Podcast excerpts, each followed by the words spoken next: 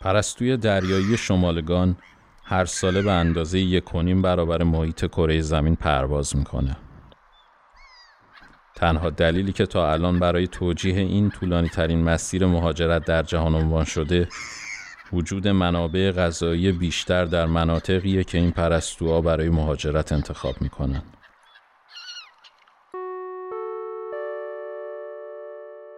این پادکست درباره مهاجرت نیست بلکه داستان آدماییه که به نوعی درگیر مهاجرت شدن.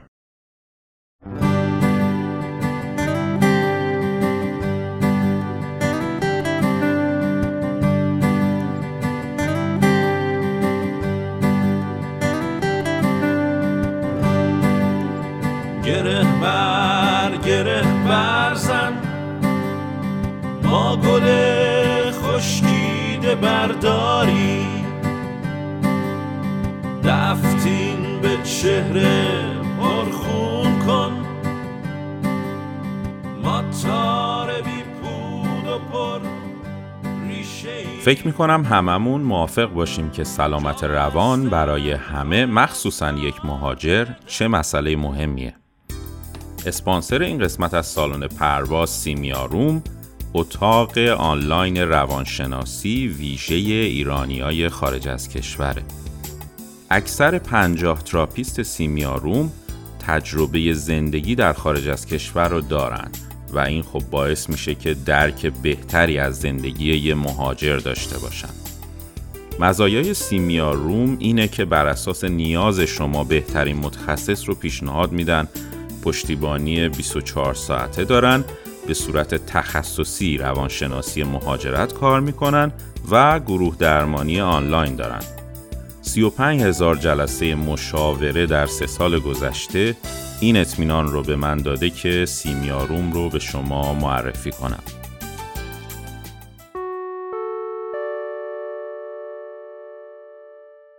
خب سلام دوستای عزیز من دوباره برگشتم با یه اپیزود خیلی باحال. خودم اینجوری فکر می‌کنم به خاطر اینکه با یه موزیسین خفن و یه آدم خیلی باحال می‌خوام صحبت کنم. علی جان یه بیوگرافی کوچیک از خودت برام بگو لطفا. خب سلام می‌کنم. منم به بیننده در شنونده های پادکست من علی ازهری هستم و ارزم بزرگتون بیوگرافی کوچولوی من میشه که من متولد مشهدم 1359 سینما خوندم لیسانس کارگردونی سینما از سوره دارم فوق لیسانس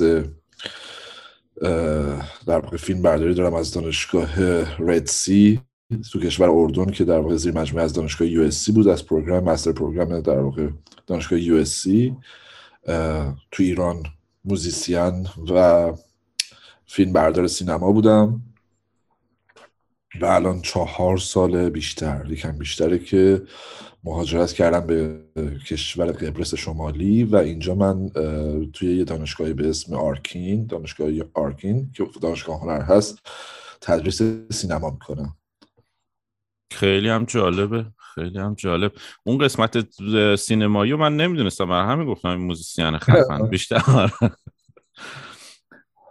جالبه. ببین یه, یه سوالی همین اول برام پیش اومد چون من این قبرس رو همیشه قاطی می‌کنم. قبرس شمالی همونیه که زیر نظر ترکیه است یا آره آره آره. یه خیلی هیستوری پیچیده ای داره قبرس. اینکه چجوری تقسیم میشه به دو بخش شمالی و جنوبی یا مثلا شمالی و قبرسی که به صورت آفیشال و رسمی میشناسنش.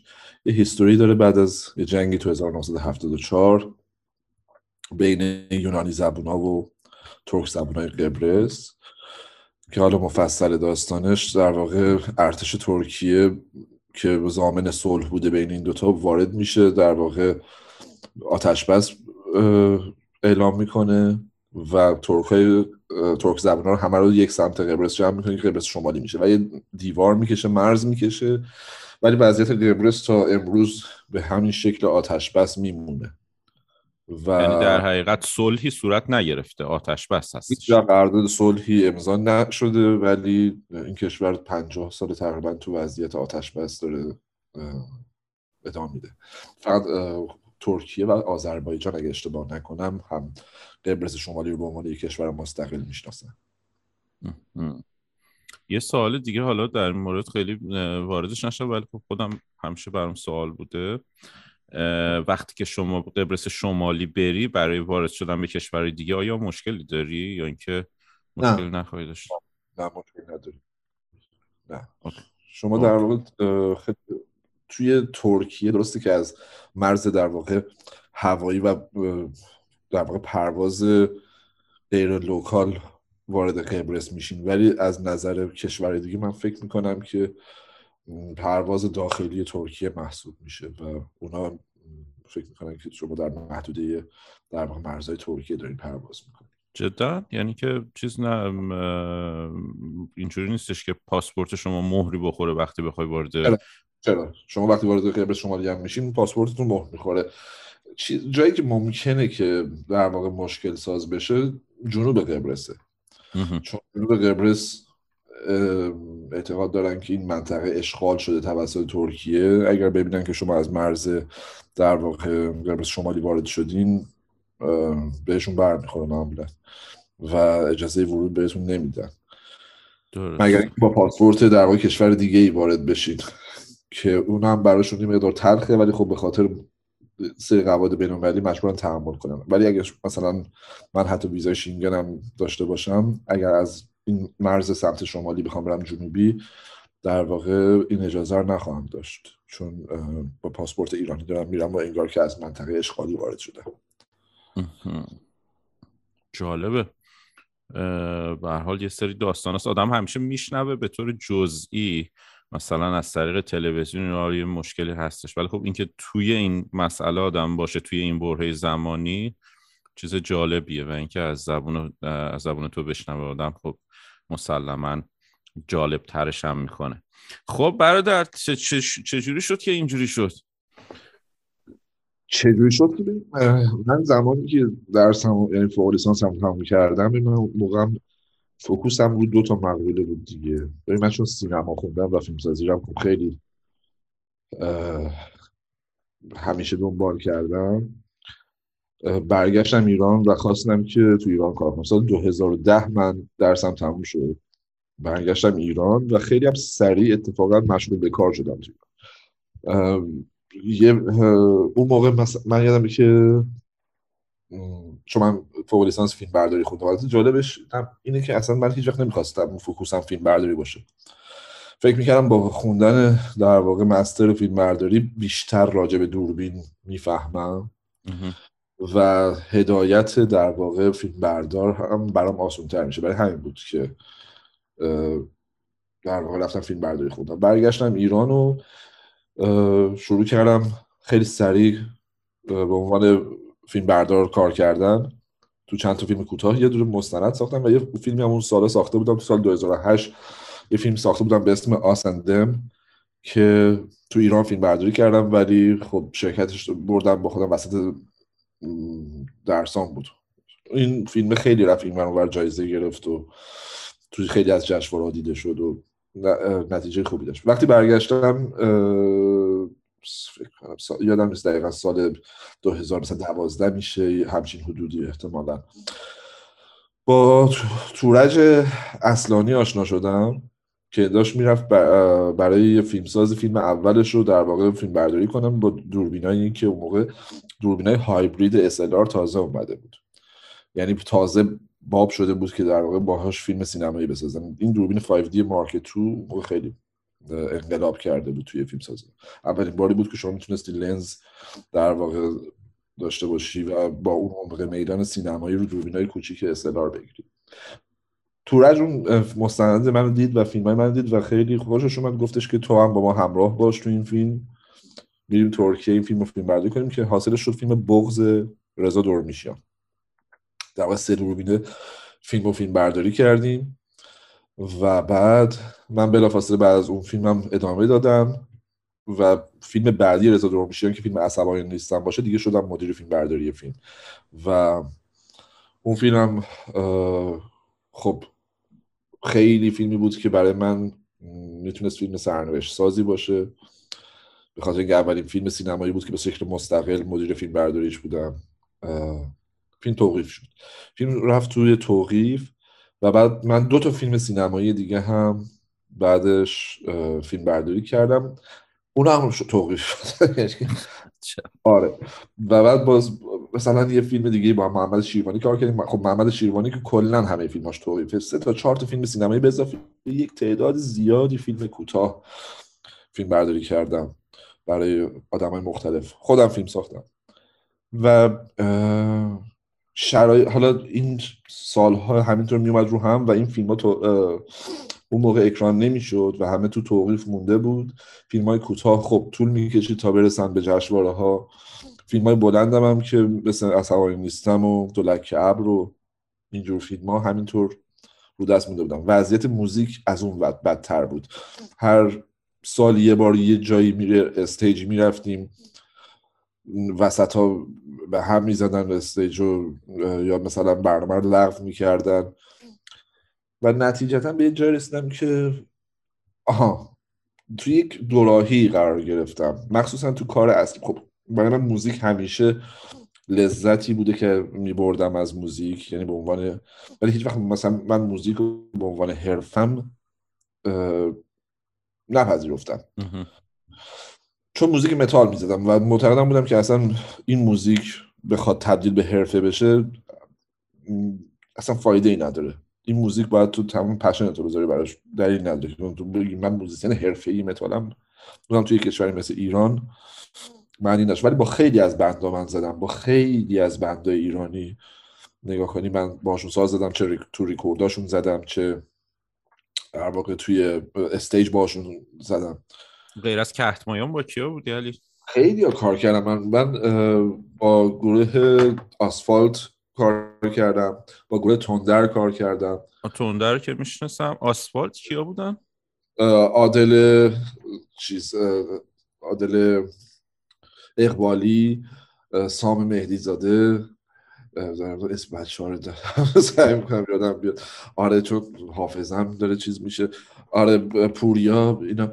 با این بچه ها گروه تو گروه آسفالت کار کردیم و یه برنامه هایی بود موقع شب شنبه ها تو اون شب شنبه ها اجرا کردیم ما با تندر خیلی اجرا رفتم. با تندر اگه نگاه بکنید رو هنوز رو یوتیوب هستش اجرایی که با گروه تندر کردم.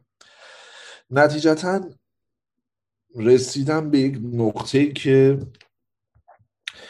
تو سینما مخصوصا که اصلی بود با دو جور فیلم به خاطر توقیف فیلم های قبلی با دو جور فیلم های من در واقع چیز داشتم. یعنی دو قش آدم از این فرصت استفاده کردن که فیلم چون اونا میشناختن که من چیکار کردم. یه قشر یه سیستم وابسته خیلی دولتی می اومدن سراغ من. یه قشر یک جنس بسیار سخیف سینمای که من اسمشون میگن شونه تخم مرغی. یعنی چی؟ اینا این فیلم های مرغی فیلم فقط برای سوپرمارکت هست که مردم مثلا ما یه دونه هم از این فیلم ها معمولا کمدی های خیلی سطح پایین و چیپیه. خب؟ من خب من درس سینما هم خوندم هم کار کرده بودم و با خودم گفتم آقا من اگر بخوام بگم که آقا شغلم و حرفم فقط چیز باشه در واقع فیلم برداری سینما باشه یکی از این مسیرها رو نهایتا مجبور میشم انتخاب کنم. یا حتی بدتر دوتاییشون. چون فیلم هایی که خوبی که کار کردم که از توقیف فعلا در نمیاد و اینا هم که از فرصت استفاده کردن دارم میاد افتادم شروع کردم به اینکه apply کنم برای تدریس. اولین جایی که apply کردم دوبی بود. علی ببخشید برای اینکه چیز بشه یکم تو روندمون مشخص تر بشه اینی که داری میگی بعد از اون مهاجرت اولیه است که به اردن رفته بله، درسته؟ بله, بله, اوکی. بله این بعد این در واقع در فاصله باز بعد برمیگردیم. آره تا در واقع دفعه دومی که اومدم قبرس دیگه. و از این من هیچی دیگه. اول اینجا دوبه بود که باز اونم به خاطر دعوای سیاسی بین ایران و امارات سر قطر ویزاهای کار و کلا چیز کردن وگرنه دانشگاه ایودی من قرارداد بستم. American University Dubai اونم نشد. مقصد بعدی قبرس بود که من وقتی من اومدم هیچ ایده ای نداشتم. مثلا باز کجا دارم میرم؟ مثل همون زمانی که من بورسیه گرفتم برای اردن اون موقع هیچ ایده ای نداشتم کجا دارم میرم. یعنی من چه کشورهایی انتخاب آره کشور عجیبی که اصلا آره خارج از اون منطقه لیستیه که مثلا آدما وقتی فکر می‌کنن به خارج مثلا خب می‌خوایم بریم خارج از کشور. تنها اسمایی که احتمالا یعنی مثلا ممکن جای بعدی من جیبوتی باشه مثلا واقعا وضعیت که من دارم. آره اصلا کی مثلا اردن آخه ببین اردن هم هنوز هم از وضعیتش همینه. اردن اصلا سالیان سال هیچ رابطه سیاسی با ایران نداره. ما سه نفر سه دانشجو بودیم از ایران که توی این مدرسه فیلمه پذیرفته شدیم برای این مستر پروگرام. این نامه انقدر رفت اومد انقدر رفت اومد بین نمی‌دونم مجلسشون دولتشون فلان فلان تا آخر مجبور شد شخص پادشاه اردن ملک عبدالله زیر این نامه رو امضا کنه. آقا بیان این ستا دیگه کشل کردین ما رو. آقا این سه تا دانشجو از ایران. چون هیچ رابطه ای ما با اردن نداریم. سال هاست ماند که مقدار اصلا دشمنی هایی هم از قدیم هست با اردن و روابط سیاسی ایران و اردن اصلا خوب نیست. ولی به هر حال ما با نامه امضا شده ملک عبدالله سر از اردن در آوردیم و عجب داستانی. آره, آره. اینو باید دقیق تر برامون بگید خیلی چیز بالیه. آره.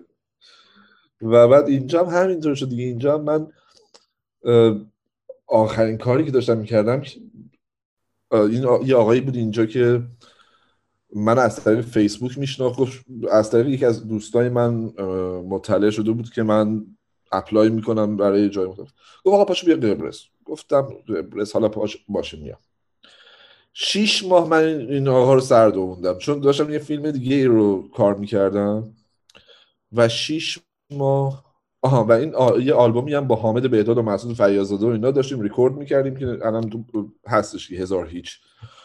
این آلبوم هم ما تمرین می‌کردیم خیلی خوش به اون داشت میگذشت کلا در طول این قضیه. چون اون یعنی اون موقع خیلی علاقه ای نداشتم که فعلا کاری بکنم. ولی این آقا هی یه شیش ماه اصرار کرد و و بعد من اومدم قبرس که فقط ببینم اینا رو قرارداد گذاشت رو می‌گفت امضا کن. موقعی که اومدم واقعا بیشتر تو ذهنم این بود که آقا من دارم میرم قهر. دارم میرم از این وضعیت لنگ در هوا یه مقدار فاصله بگیرم قهر کنم مثلا دو ماه برم اونجا و اینکه وای نمیستم اونجا. و بعد از دو ماه حالا برمیگردم و دوباره کارام می‌کنم. همون شد که الان چهار سال و نیم داره میشه آره چهار سال و نیم من اینجا تو قبرسم و دارم تدریس سینما می‌کنم و زندگی. هنوز در حالت قهری یا اینکه از حالت قهر در اومده؟ ببین واقعیتش اینه که هنوزم تو حالت قهر هستم. خب می‌دونی چرا؟ چون ببین اگر تو بخوای اونجور ببین ماها خب نسل اشتباهی بودیم. نسل نسلی که همش در امید بهتر شدن اوضاع زندگیشو سپری کرده. نسل بعد از من اینجوری نیستش. نسل پذیراییه. میگه آقا اوضاع همینه من از همین اوضاع استفاده می‌کنم و توش زندگیمو می‌کنم. به هر قیمتی شده. نسل من من پنج و نوهی هم دیگه. با هم با بچه های شستی و اینا بزرگ شدم. ما نسلمون یکم فرق می‌کنه. ما همش در این امید که بهتر میشه بهتر میشه بهتر میشه زندگیمون رو سپری کردیم. و اینکه آقا من باید سب کنم که اونجوری که می‌خوام فیلم بسازم اونجوری که می‌خوام فیلم بسازم اونجوری که می‌خوام موزیک کار کنم اونجوری که می‌خوام اصلا خودم رو بیان کنم. و این اتفاق نمیفته می‌دونی؟ من 42 سالمه. این اتفاق نمیفته و یه جایی تو باید بپذیری. حالا این پذیرفتنه شامل این قهرم میشه دیگه. تو وقتی میپذیری دیگه می‌ذاری پشت سر. می دیگه حالا میرم یه جایی که درسته که آدمامو ندارم. درسته که دستم خیلی خالی تره برای اینکه اون کاری که می‌خوام بکنم. ولی حداقل کسی نیست که بهم بگه نه نکن. اگه شرایطش فراهم بشه انجام میده. می‌دونی؟ این که ماها که نمی‌خواستیم نمی‌دونم چه ببین ما هم بچه ایرانیم دیگه. ما می‌خواستیم فیلم بسازیم. حالا یکم آزادتر دست بازتر می‌خواستیم موزیک بزنیم یکم آزادتر دست بازتر کار خیلی شاق هم نمی‌خواستیم بکنیم.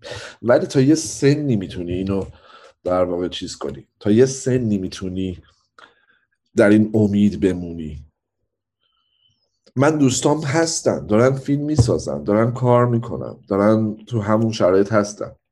ولی نمی‌تونم بگم خوشحالم. ببخشید. نمی‌تونم بگم اصلا خوشحالم. و برای منم این قهره فعلا ادامه داره. چون می‌دونم برگردم هنوز چیزی عوض نشده. چه بسا درست. یه چیزایی بدتر هم شده. الان این خبرهایی که دارم میشنوم هر روز از نمی‌دونم ممنوع کاری ممنوع تصویری این داستانهایی که هست خیلی بوی اینو نمیده که اوضاع به سمت بهتر شدنه.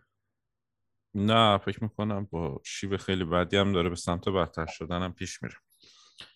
امیدواریم که به هر حال به قول تو که از ماها که از اون سنی که بایستی برای ماها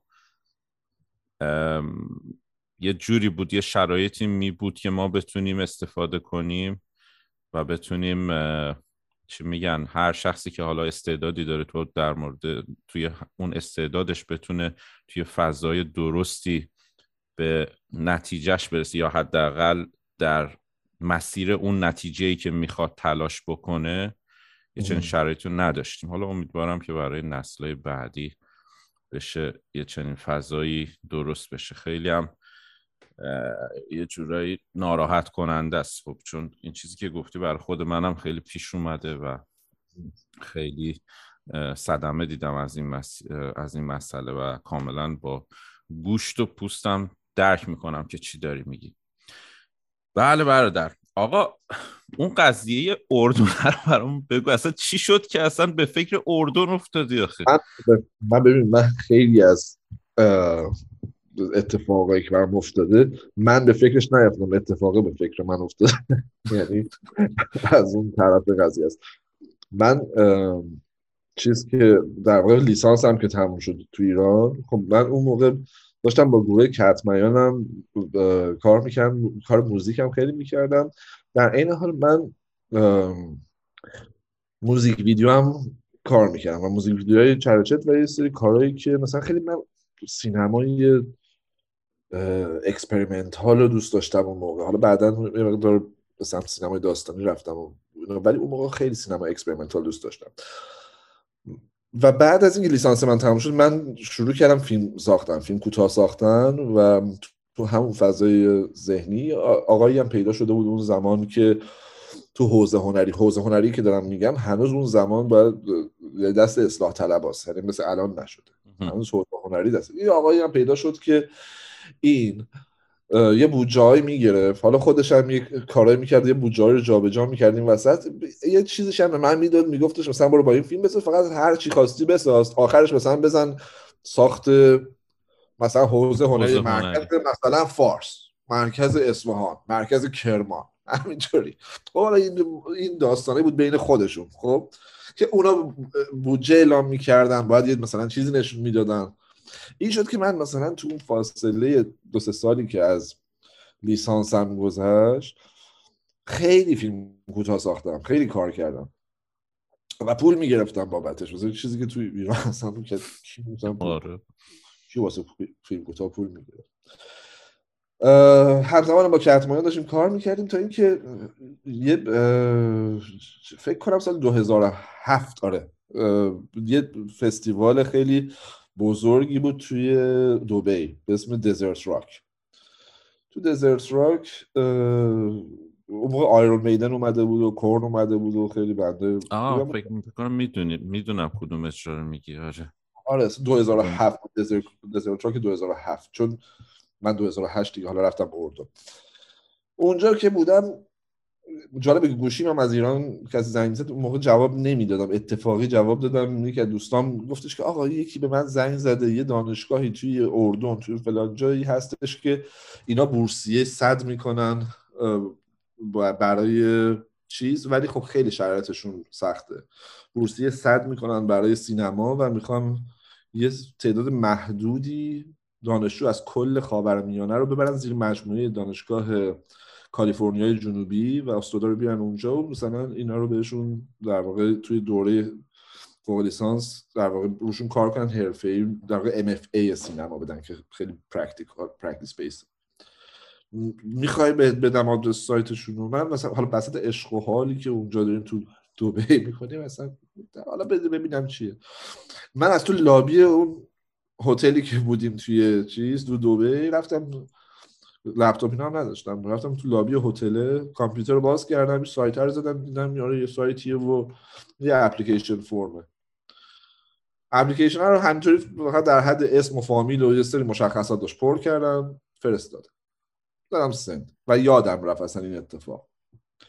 سه ماه بعدش گذشت شماره تلفنم گذاشتم. یا آقای زنگ زد گفتش که آقا شما مدارک دیگر نفرستادی. ما گفتیم فیلم فیلم هایی که تو الان ساختین رو بفرستین یه اسی بنویسین دو تا اسی می‌خواست. فیلم هایی که تو الان ساختی و پورتفولیو و همین چیزا. گفتم بفرستم براشون. اونجا هم بیشتر داشتم فکر می‌کنم به اینکه با خودم چالش کنم. بگم آقا من مثلا بشینم یه اسی قشنگ خوب بنویسم. یه اسی نوشتم یه فیلم نامه نوشتم. فیلم ها چیز کردم همه اینا هم توی با پست دی اچ ال فرستادم اونجا باز یادم رفت. که یه دفعه یه روز گفتم آقا شما بورسیه رو گرفتی. تازه وقتی گفتم بورسیه رو گرفتی من گفتم چه خاکی به سرم شد. برم رو نقشه دنیا نگاه کنم ببینم اردن کجا هست؟ آره بعد تو کله من اون موقع اردن یه جایی بود مثلا غرب قاره آفریقا. بعد رفتم دیدم نه اینکه این بغله. مثلا من انقدر داغون نبودم دیگه. من می‌دونستم تو خاورمیانه است دیگه اصلا نمی‌دونستم اردن کجاست. چون از اون کشور بود که تو کشور اطراف اصلا دربارش صحبت نمی کردی چون نه داشتیم نه چیزی داشتیم و هیچی دیگه. و من رفتم و فکر کنم یکی از بزرگترین شانس های زندگیم شد چون بهترین اساتید رو از دانشگاه یو اس سی آورده بودن و تو دو سال و نیم آره و ما رو مثل ولی واقعا مثل سربازخونه فیلم سازی رو به همون واقعی یاد دادن دیگه اینا. می‌دونی؟ چیزی که تو ایران ما نداشتیم. ما تو دانشگاه ایران اصلا اینجوری به شکل عملی و practical اصلا فیلم سازی رو نداشتیم. ما می‌رفتیم بیشتر کلاسامون تئوری بود و مثلا استادای خوبی داشتیم ولی خب اینا همه تئوری صحبت می‌کردن و اگر فیلم کوتاه میساختیم یا فیلم ساختیم تجربه می‌کردیم خودمون می‌کردیم. چیز نبود که دانشگاه بخواد. ولی این program واقعا program عالی بود و جالبه که از اون program ما 21 نفر بودیم تو برنامه. سال بعدش هم یک سال دیگه هم این برنامه اجرا شد و تموم شد دیگه در اونجا. ولی همه اون آدمایی که از اون program در اومدن توی position های حرفه ای که خواستن حداقل یک یا دو بار کار کردن. یعنی چه بسا به عنوان نویسنده فیلم بردار تهیه کننده کارگردان همه در واقع تونستن. علی جان ببخشید من نمی‌دونم این زوم چطوری شده؟ و یه پیغام داد به من گفتش که ده دقیقه دیگه تو پنج دقیقه پیش گفت ده دقیقه دیگه چیز میشه. هفت دقیقه دیگه داره میگه که تموم میشه. آره شیش دقیقه خورده. این قاعدتا برای دو نفر مشکلی نباید داشته باشه که اکانت بگیری ولی نمی‌دونم چرا. این داره اینو میگه. ولی خب اگه قطع شد رو همین لینک دوباره برمیگرد. اوکی.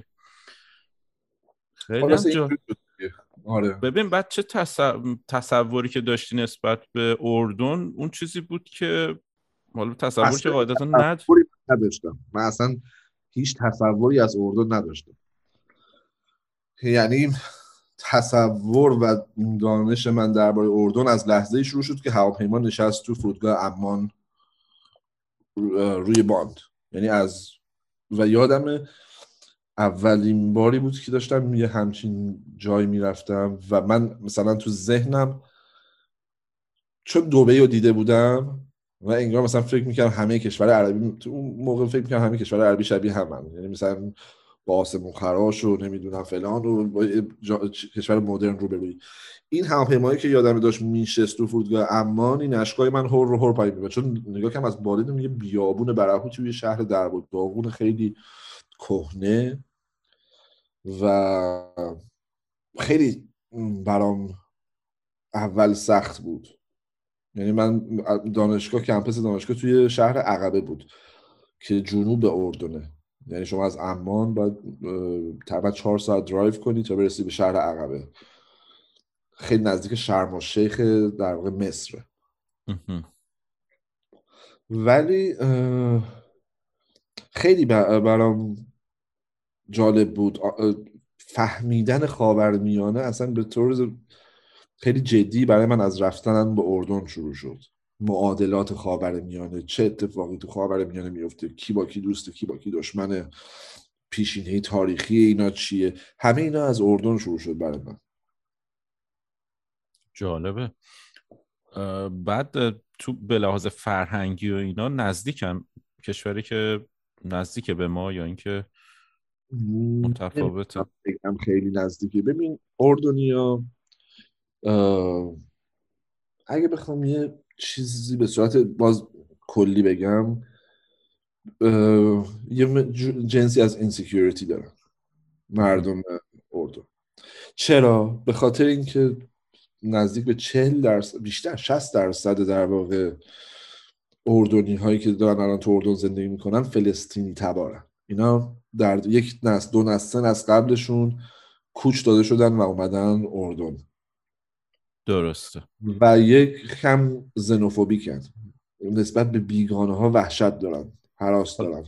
یکم ببخشید این چیز کلمات فارسی شو اگه بگیم چون آره بیگانه حراسن در واقع. بیگانه حراسن و اون این سکیورن یعنی در حقیقت حالت ناامنی دارن همیشه. آره چون به هر حال کسایی که مخصوصا از اون در واقع عراضی فلسطینی میان این جنس از ناامنی رو همیشه توشون می‌بینی. حتی خود عربا هم که با هم صحبت می‌کنن اینو این صفت رو میدن به فلسطین تبارا. اردنی هم خیلی شبیه چیزن شبیه در واقع فلسطین چون خیلی هاشون اصلا فلسطین تبارن. خب اگر یه چنین چیزی هم باشه که حالا تو تجربهش کردی کاملا قابل درک دیگه خب آره اینا احساس ناامنی نکنن. آره. و احساس ترس نکنن دیگه آره چی بخواد آره. حالا یه دشون مثلا 1948 مثلا کوچ داده شدن یه دشون 1967 کوچ داده شدن و از اون سالها توی اردن موندن. و الان هم که خب خیلی از کشورها فلسطینی ها رو مثلا هر کشور عربی قبول نمی‌کنه پاسپورتشون رو این مردمی که به هر حال خیلی نارو خوردن از تاریخ. فکر کنم ما اینو متوجه کاملا متوجه بشیم نارو خوردن از تاریخ. آره. کاملا. این هر دوتامون نزدیکیم به هم خب بالاخره. بعد تو توی محیط دانشگاه بودی بیشتر؟ یعنی خوابگاه دانشگاه و اینا یا نه؟ مثلا یه یک part از زندگی توی جامعه هم بوده بین اردنیا جامعه هم بودم. من توی complex ی زندگی می‌کردم اونجا که خب بقیهشون هم, هم همه در واقع دانشجوهای همون program خودمون بودن. یعنی ما همه تو اون complex زندگی ولی سوای اون من خب خیلی تو جامعهشونم می‌رفتم میومدم و سعی می‌کردم بفهمم در واقع جامعه اردنی رو که معادلاتشون چیه. یکی از چیزهای جالبی که من می‌تونم راجع به اردنیا بگم اینه که یه وضعیت مثلا اینکه مذهب یا دین برای مثلا اعراب چه شکل هویتی داره و فرقش با مذهب و دین برای مثلا ایرانی ها چیه می‌دونی؟ و اونجا می‌فهمی که مثلا خیلی از این دعواهایی که هیچ وقت تمومی نداره و برای ما توجیه نداره میگیم آقا چرا مثلا باید مثلا این مذهب اینقدر براشون چیز باشه و مثلا با هم سرش بجنگن اونجا مثلا می‌فهمی که اونا مثلا دین رو خیلی از عربا به عنوان هویت اولشون در نظر گرفتن. در حالی که برای ایرانی معمولا اونهایی هم که دارن خیلی متدینن هویت دومشونه بیشتر مردم حتی اگر اعلام کنه که ما هویت اولمون مسلمون بعد ایرانیم ولی به خاطر زبان فاکتور زبان فاکتورهای فرهنگی همیشه دین هویت دومه برای ایرانی ولی برای مثلا خیلی از عربان مثل اردنیا هویت اولی. برای همین هم هستش که مثلا می‌بینی که با آدمایی که ظاهرا خیلی مدرن هستن ولی وقتی پای دین و در واقع اسلام مثلا میاد وسط به شدت کانزرواتیو میشن به شدت حالت یعنی محافظه محافظه کار آره محافظه کار میشن خیلی حالت دفاعی به خودشون می‌گیرن چون یه بخش جدا نشدنی از هویت اولشونه. علی جان بعد عربی هم یاد گرفتی تو اردن؟ خیلی کم خیلی کم. من میگم از عربی و حالا اینجا هم که هستم ترکی به اندازه سوپرمارکت یاد گرفتم. چون چه اونجا بودم دانشگاه خب زبان انگلیسی بود. اینجا من به زبان انگلیسی تدریس می‌کنم. خیلی تو محیط کار که احتیاجی به زبون local اینجا ندارم. ولی یه version سوپرمارکتی از هر زبونی هست که اونو آدم یاد می‌گیره. عربی و ترکی به هم اندازه بلدم جالبه. بعد توی جامعه مشکلی نشد چون که مثلا اردن من نمی‌دونم چقدر دانش زبان انگلیسی دارن مردم عادی خوبه. سطح زبان اردنیا خوبه. خیلی خوبه. جدی؟ آره آره. ببین یه چیزی که خیلی مشابهه با چیز به تمام این منطقه ها هم قبرس حال جالبه هم قبرس که من توش هستم هم اردن چون مستعمره بودن و انگلیس مدت ها در واقع تسلط داشته روی این منطقه ها انگلیسی خیلی ریشه ای وجود داره توی این دوتا کشور. برای همینم مثلا شما از همین مرز قبرس یعنی قبرس و اون طرف توی مثلا مرسین که نزدیکترین مرز زمینیه با ترکیه اصلا دیگه انگلیسی تعطیل میشه. انگلیسی به کارت نمیاد چون هیچ کی صحبت نمی‌کنه انگلیسی. ولی میای تو قبرس به خاطر اینکه هنوز مثلا اون فرهنگ انگلیسی حاکمه زبان انگلیسی هم خیلی خوبه بین مردم. اردن هم همینطوره. مخصوصا امان و سطح در واقع علمی بچه ها هم خیلی خوبه توی اردن. مدارس خوبی دارن دانشگاه خیلی خوبی دارن. بچه ها اکثرا یک دوره از زندگیشون رو میرن امریکا یا انگلیس تحصیل می‌کنن برمیگردن. این همیشه هستش توی این هر دو تا کشور هم قبرس هم اردن. بنابراین سطح دانش و سطح سواد آدم ها خیلی خوبه اینجا پس رفاهشون هم باید بالا باشه توی اردن دیگه نه؟ نمی‌تونم بگم. الان شنیدم خب من ببین 2010 از اردن برگشتم و از 2010 دیگه نرفتم. فکر کنم اگه بخوام برم دیگه نمی‌تونم برم چون ویزا گرفتن برای اردن همون هم خودش اتفاق بود که ویزای تحصیلی به ما دادن یعنی خیلی برای ایرانی سخته. اما شنیدم خیلی اردن بهتر شده از اون زمانی که من اونجا بودم. اون موقع خیلی کشور آنچنان ثروتمندی نبود. کشوری بود که تازه در واقع داشت می‌رفت که یه سری چیزهایی رو که نداره کشور یه سری زیر ساختاری که کشور نداره رو آماده کنه. ملک عبدالله به نظر آدم خیلی چیزی میومد و هست. آدمی که خیلی دوست داره کشور به سمت مدرن بودن پیش بره که البته این یکم در تقابل با یه سری خواسته در واقع یه بخش زیادی از جامعه اردن. که همون بخش محافظ کار و مذهبی در واقع اردن تقابل وجود داره تو اردن. ولی خود شخص ملک عبدالله و ملک رانیا اگه اشتباه نکنم رانیا مادرش بود یا ملک؟ فکر کنم رانیا اسمش. خیلی آدم های در واقع اهل ترقی و اهل پیشرفتی هن و دوست دارن که جامعه بیشتر رشد کنه. قبرس رو نمی‌دونم به کدوم سمت میره. فعلا قبرس فقط پولی که داره میاد اینجا و معلوم نیستش که قرار به چه سمتی بره. ولی خب قبرس هنوز زیر ساختاش خیلی مشکل داره. خیلی جالبه. اصلا هنوز من هنگم در مورد اون اردن شنیدم. اردن؟ دانشگاه. آره من به هر کی من هنوز بعضی مثلا منو می‌بینن میگن که یا اون سالا که لبنان بودی میگم آقا من لبنان نبودم اردن بودم. ارد مثلا لبنان براشون قابل درکی که مثلا حالا حتی آره لبنان ولی اردن اصلا خود اردنی هم براشون جالب ما ما سه تا دانشجو اونجا بودیم شبیه آدم فضایی ها بودیم. می‌گفتیم ایرانی هم ایرانی مثلا ایرانی ندیدیم. آره دیگه. مثلا آره. خود ما هم یکی یه اردنی ببینیم توی ایران خیلی برامون جای تعجب داره. سه. بار فارس زبون دو بار آره سه بار فارس زبون دیدم اونجا که اول گفتم ای بچه ایرانی بعد فهمیدم یه بارش بحرینی بود. خلبان بحرینی بود که فارسی داشت صحبت می‌کرد. که من فهمیدم بحرینی ها خیلیشون فارسی بلد آره آره. یه بار نفر پاکستانی بود که اون نزدیک های مرز ایران زمین اینا هم فارسی بلد بودن. دفعه سومش اسرائیلی بود که فارسی صحبت می‌کرد.